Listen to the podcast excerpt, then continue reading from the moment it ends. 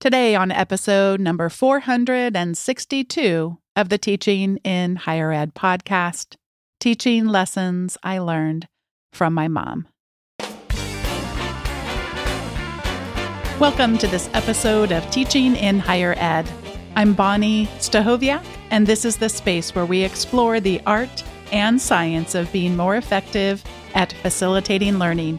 We also share ways to improve our productivity approaches so we can have more peace in our lives and be even more present for our students.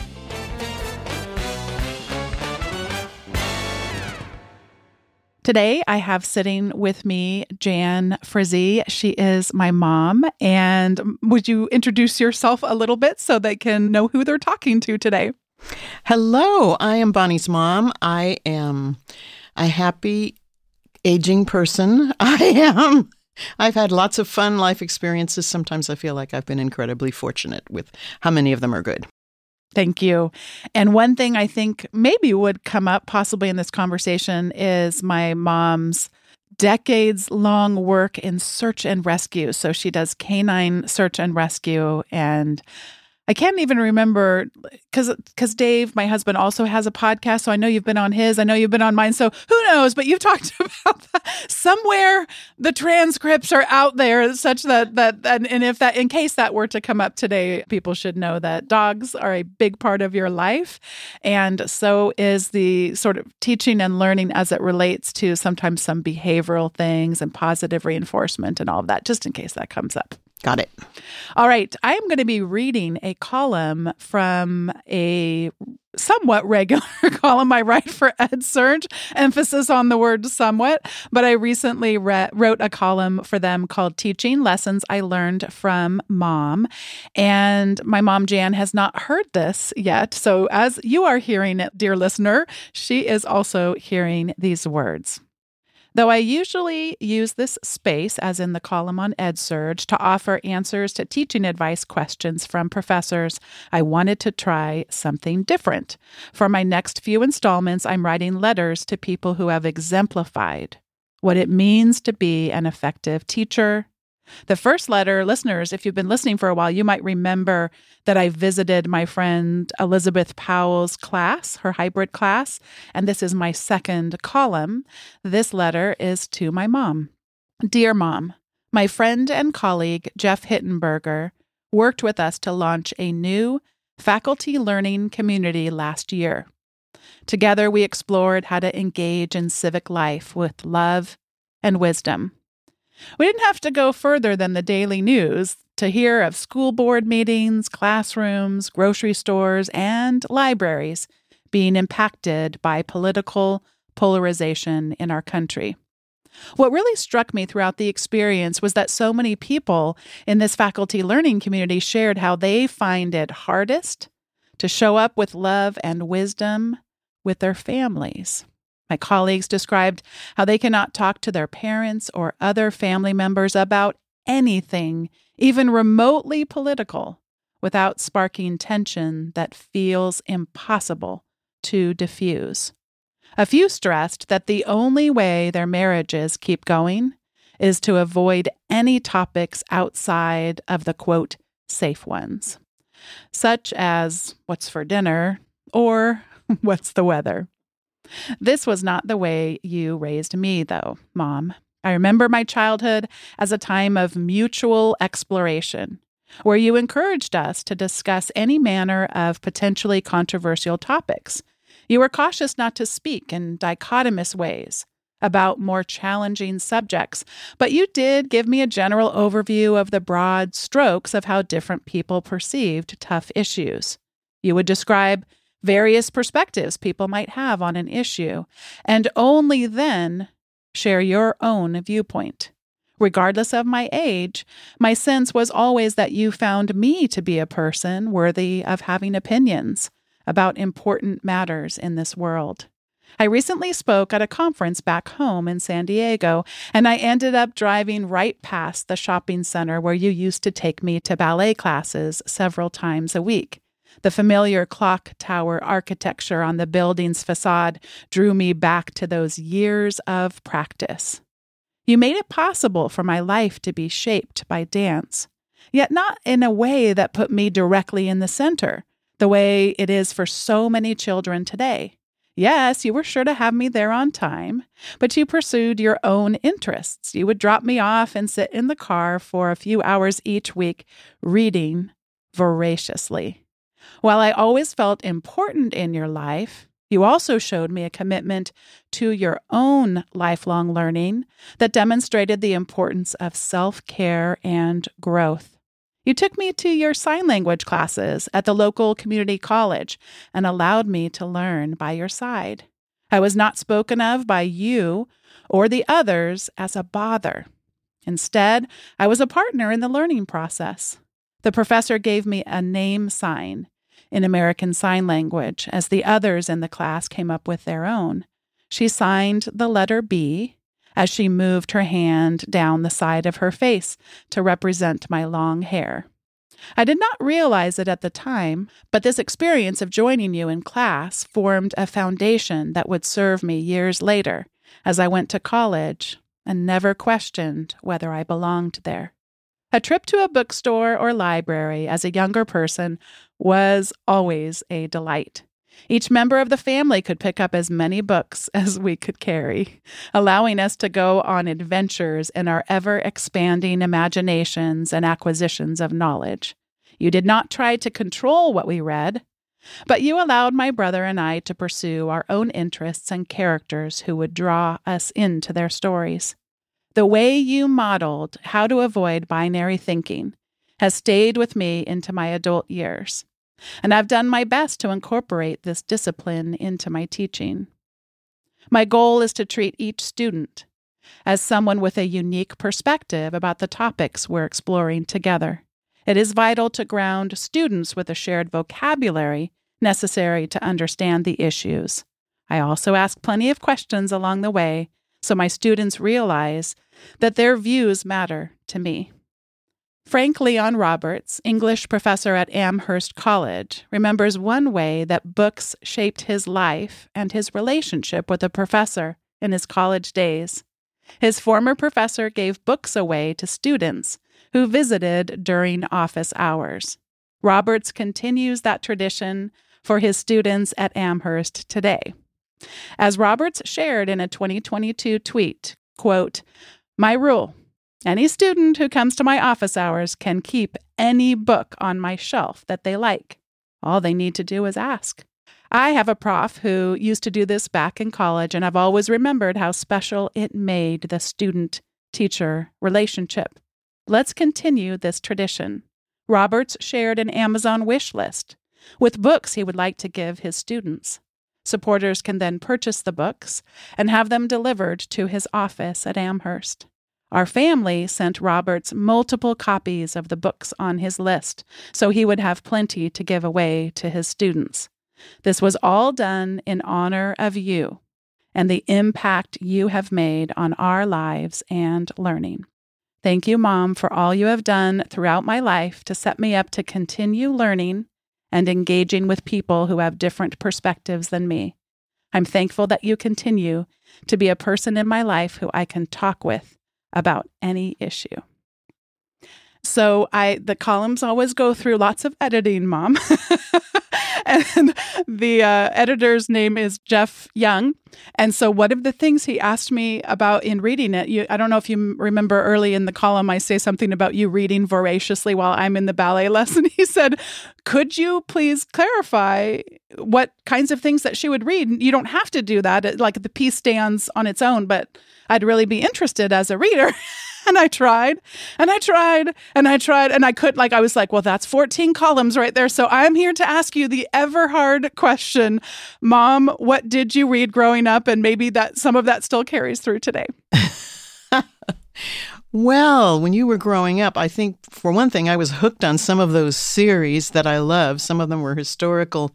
I consider them historical mystery books, but they also had probably some romance thrown in there also. But I bought them all and they're still on the shelves at home. I'm going to have to give them up because I don't think I'm going to reread them, but I'll try first to see if I want to. We'll see what happens. So this is sort of embarrassing because I mentioned in there that that Dave and the kids and I we bought bought these books for, to send on your in your honor to this professor and that was supposed to be one of your Christmas presents, and that was Christmas of 2022. And let's just say we are well into 2023. So, Merry Christmas? Question mark. um, Still greatly appreciated, though. That's the best. Yes. That's the best you could do. I love that. The funny thing is that then also Dave, I think unbeknownst, we, we sort of were like ships crossing in the night night because he also bought books on, in my honor. oh. Professors is getting boxes of books. Like, who are these people? Book from? nuts, book nuts. We love oh. them. Yes. So one thing that we see throughout the column is just you regularly in all these different contexts, whether it was ballet class, I'm not the center of attention, you know, where you want to see my every footstep. I mean, like that you you modeled for me that richness of autonomy and agency. And then even with the real controversial topics, you, you really modeled a lot of things for me. And I'm curious how much was intentional as a parent and ergo a teacher, and how much of it do you think came naturally to you?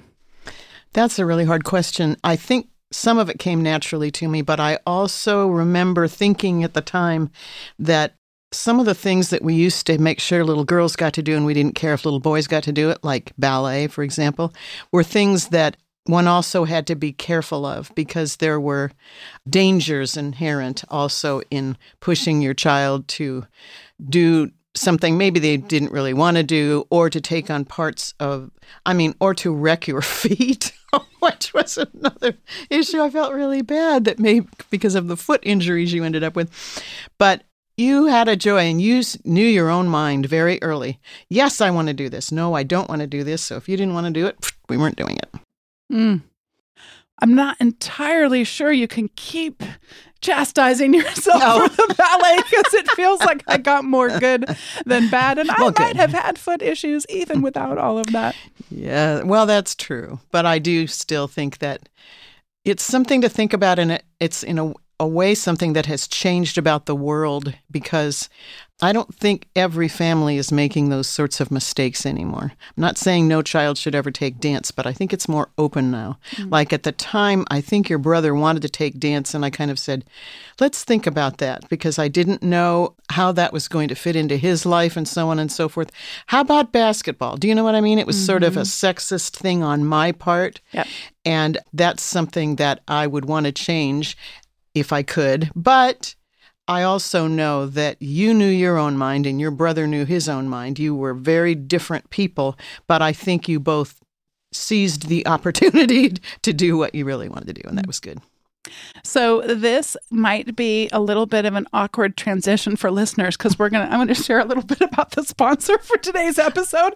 But our recommendation segment is gonna be a little bit longer than it often is because we have some sad, happy, relieving, all the mixed mixed up feelings at least for me, news to share and then some things to recommend. So I'm going to just briefly share about today's sponsor and today's sponsor is Text Expander and listeners who have heard this show for a while know that they have sponsored for longer than anyone else and it is often the very first or close to the first things I install on a new computer or new device. Without Text Expander, I would feel like it wasn't a normal a normal working computer. And what Text Expander does is you type in a few characters that are super easy to remember because you set them up, and then they expand to a longer series of text or something that's harder for you to remember, like a phone number these days. My goodness gracious! Or for me, the show notes. Uh, that's I always it, it. I can type in the variables like the episode number and the guest, but it has all the other static tests that it'll put in there. And I've had some fun email exchanges with John E. Wagner and I, on a recent show, talked about something he did, and he wrote back and said, Oh my gosh, I want to share one more thing that Text Expander does for me. And it helps him learn names at the start of his semester. He writes, Like many, I have a single file that has all the students' names and pictures. I assign this to a Text Expander snippet like ZCHE224 at the beginning of the semester, when the students are taking a quiz or they're otherwise engaged with something else, I can pull up the pictures quickly and compare the pictures to the students in front of me.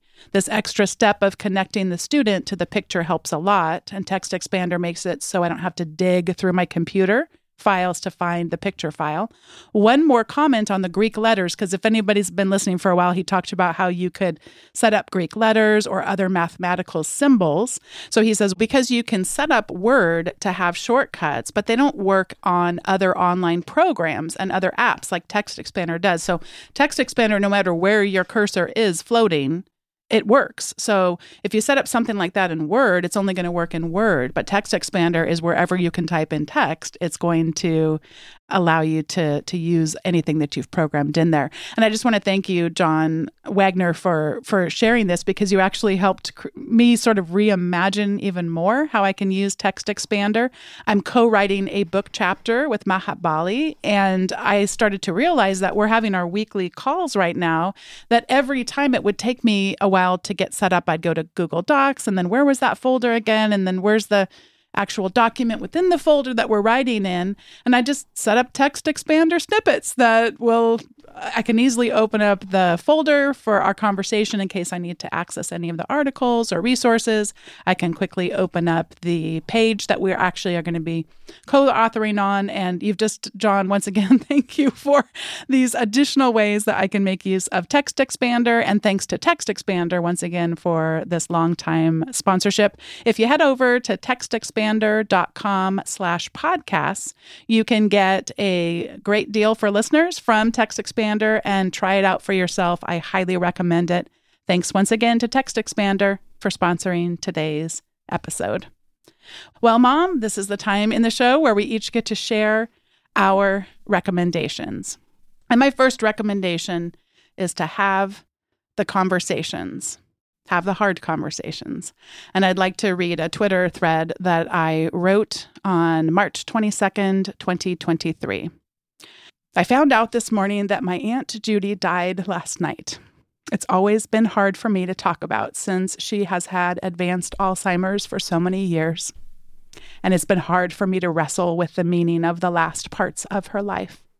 My mom would tell me that it would be just like Aunt Judy to want to be of use, even in those final years, to provide a job to the people who worked in the care home where she lived it was hard for me to reconcile all of that in my mind, and still is. This morning, Dan Green shared a poem here on Twitter that I had never read until just a few moments ago. Marge Piercy's To Be of Use. And, Mom, I'm going to read the poem now from Marge Piercy To Be of Use. The people I love the best jump into work head first without dallying in the shadows and swim off with sure strokes, almost out of sight. They seem to become natives in that element, the black, sleet heads of seals bouncing like half submerged balls. I love people who harness themselves, an ox to a heavy cart, who pull like water buffalo with massive patience, who strain in the mud and the muck to move things forward who do what has to be done again and again. I want to be with people who submerge in the task, who go into the fields to harvest and work in a row and pass the bags along, who are not parlor generals and field deserters, but move in a common rhythm when the food must come in or the fire be put out. The work of the world is common as mud. Botched, it smears the hands, crumbles to dust. But the thing worth doing well done has a shape that satisfies, clean and evident. Greek amphoras for wine or oil, Hopi vases that held corn, are put in museums, but you know they were made to be used. The pitcher cries for water to carry, and a person for work that is real. That again was a poem by Marge Piercy, and I'm going to continue reading the thread about Aunt Judy. Well, I'll be darned if that doesn't fit Aunt Judy perfectly, including, quote, Hopi vases that held corn are put in museums, but you know they were made to be used. The pitcher cries for water to carry, and a person for work that is real. As I reflect on each season of her life, Judy was continually of use. She died peacefully and without pain, and will be remembered well by those who knew her. And so, Mom, what I want to recommend is the poem and also to reflect on what it means to be of use and more so to have the conversations. So, when she passed away, we didn't have to wonder. Right. And that all the choices, there's all these things like that I didn't really realize. So for anyone out there who this helps, like there's things called a DNR, do not resuscitate. that seemed so clean. like, like yes. oh, that's going to answer. My goodness gracious, will that answer all the questions? And so no, in this case it didn't. And I feel so naive to not have realized that that's speaking of dichotomous things. Uh, that felt like a very safe thing to have had her sign a form and mm-hmm, mm-hmm. all of those things. There was a choice to whether to have a blood transfusion because of uh, iron deficiency. And so there were a few, not not a ridiculous amount, but a few mm-hmm. decisions mm-hmm. that you and Dave, but it wasn't, it didn't feel hard because no, Mm-mm. We had had those hard conversations right. over many years, and she was also right. the kind of person who would tell you exactly what she, yes, she what she wanted yes. and, and, thought. But right. I just love that you and I have had the hard conversations, mm-hmm. and mm-hmm. it just feels like such a better way to go through life, even though they feel, especially at first, they feel scary.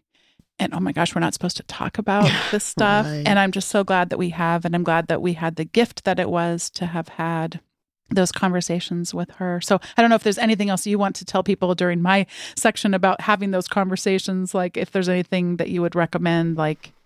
No, but you're absolutely correct. You do want to have the conversations, but also they're not going to be perfect. And you are going to feel sad in the middle of when you're talking about it. And so that doesn't mean that you can't continue and have the conversation. It just means you're an actual person, you exist.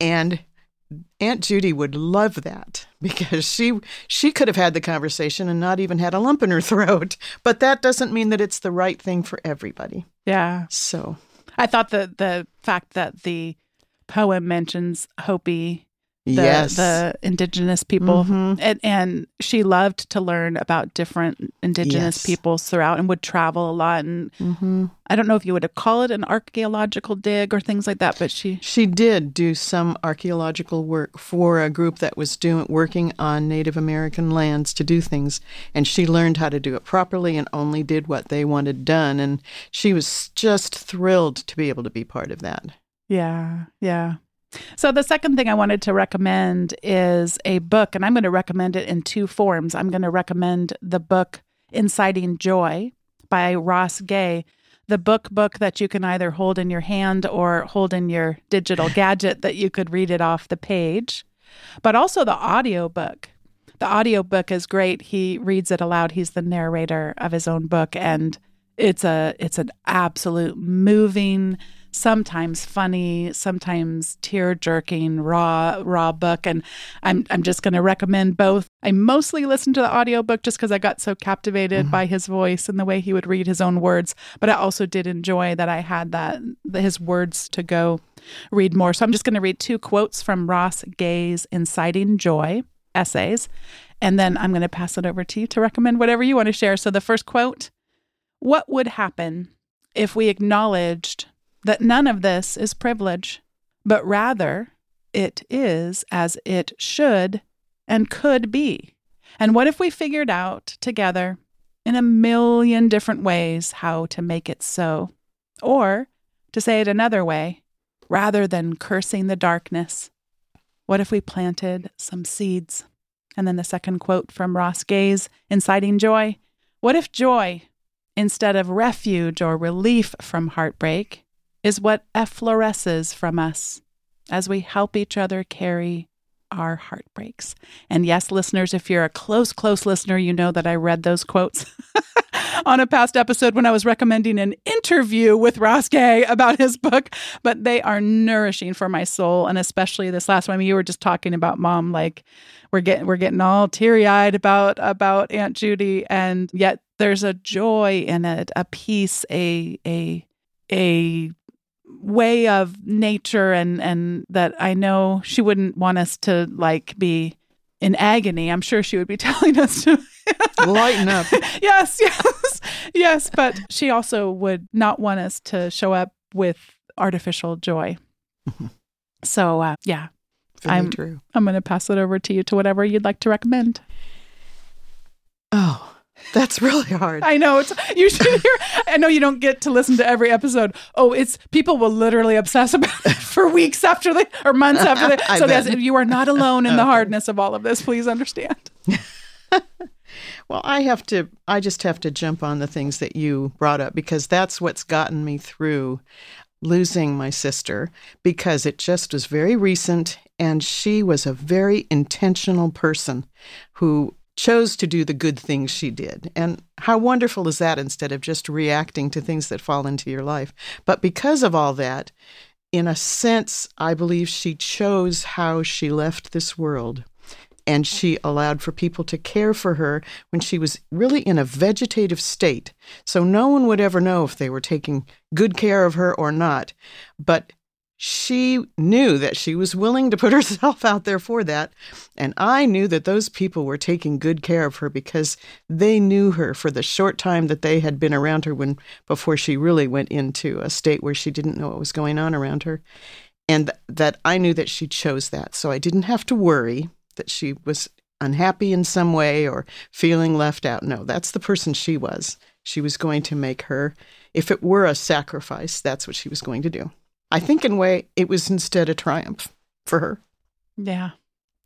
I also think about the ways in which we can process this on individuals and should process this as individuals. hmm Yet so much of it is toward a common good Yes. and toward the sacrifices that we might make to the end of a greater good, greater than ourselves, Mhm. And the ways in which she was emblematic of that, and that you were emblematic of that as I was growing up. You taught me that, yes, you cared about me. I never, I mean, I hardly ever use the word never, but if I use it, I mean it. I just felt like you cared about what I thought, but not in a narcissistic way Mm, mhm. but to an end of becoming a part of a, a I was mentioning the guy Jeff Hittenberger that started this this faculty learning community civic life with love and wisdom and and ultimately that being about things that are greater than ourselves to me being a teacher is not uh, being a narcissist. We all can certainly have ego in it and that's what gets us hurt sometimes and angry sometimes and not at our best but when we're able to subjugate those parts of ourselves to that greater good to the gifts that can be given. But also in terms of like i was thinking about her her health care and these i mean it's been a long time but the ways in which my friend carrie moore she actually came on the podcast previously to talk about a whole body of research around the ways in which trials make you stronger and of course no one likes that but Could I not have that, please? Thank you. yes, but uh, but it is true. Um, the ways in which those things are. So yeah, and I, I think you might have had something to recommend too about reading voraciously. Is there anything that you wanted to share about that before Oh. we close the episode? Yes, I do. I do like reading voraciously. The problem is I don't remember it all always, but nobody can. There's so much if you want to read a lot, and- but I want to read a lot anyway. so, yes, take it all in, and then the parts that are valuable to you will stick with you, even if it's just the feeling that they gave you. That's okay.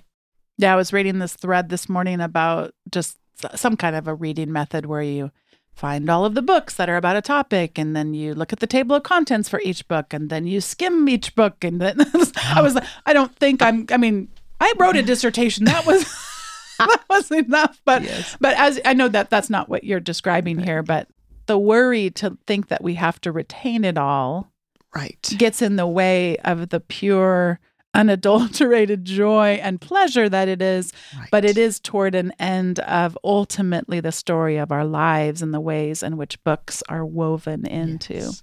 the stories of our lives well thank you for coming on teaching in higher ed i think again again i'm confused whose So podcast have am you been on and uh, thank you for sharing these stories about your life or for allowing me to share the, the way that I, I saw those growing up and for sharing about Aunt Judy. This episode was produced by me, Bonni Stachowiak, and it was edited by the ever talented Andrew Kroeger. And Andrew, thank you particularly for this episode since I stumbled over some of those words. he had to work extra hard on this one, friends. Thanks also to Sierra Smith for the amazing podcast production support. And thanks to all of you for listening. If you have yet to sign up for the weekly emails from Teaching in Higher Ed, I highly suggest it. This one will have the link to the article that I read today, and it also will have other good links, including our recommendations. So head on over to Teaching in Higher Ed com slash subscribe. Thanks once again for listening, and we'll see you next time.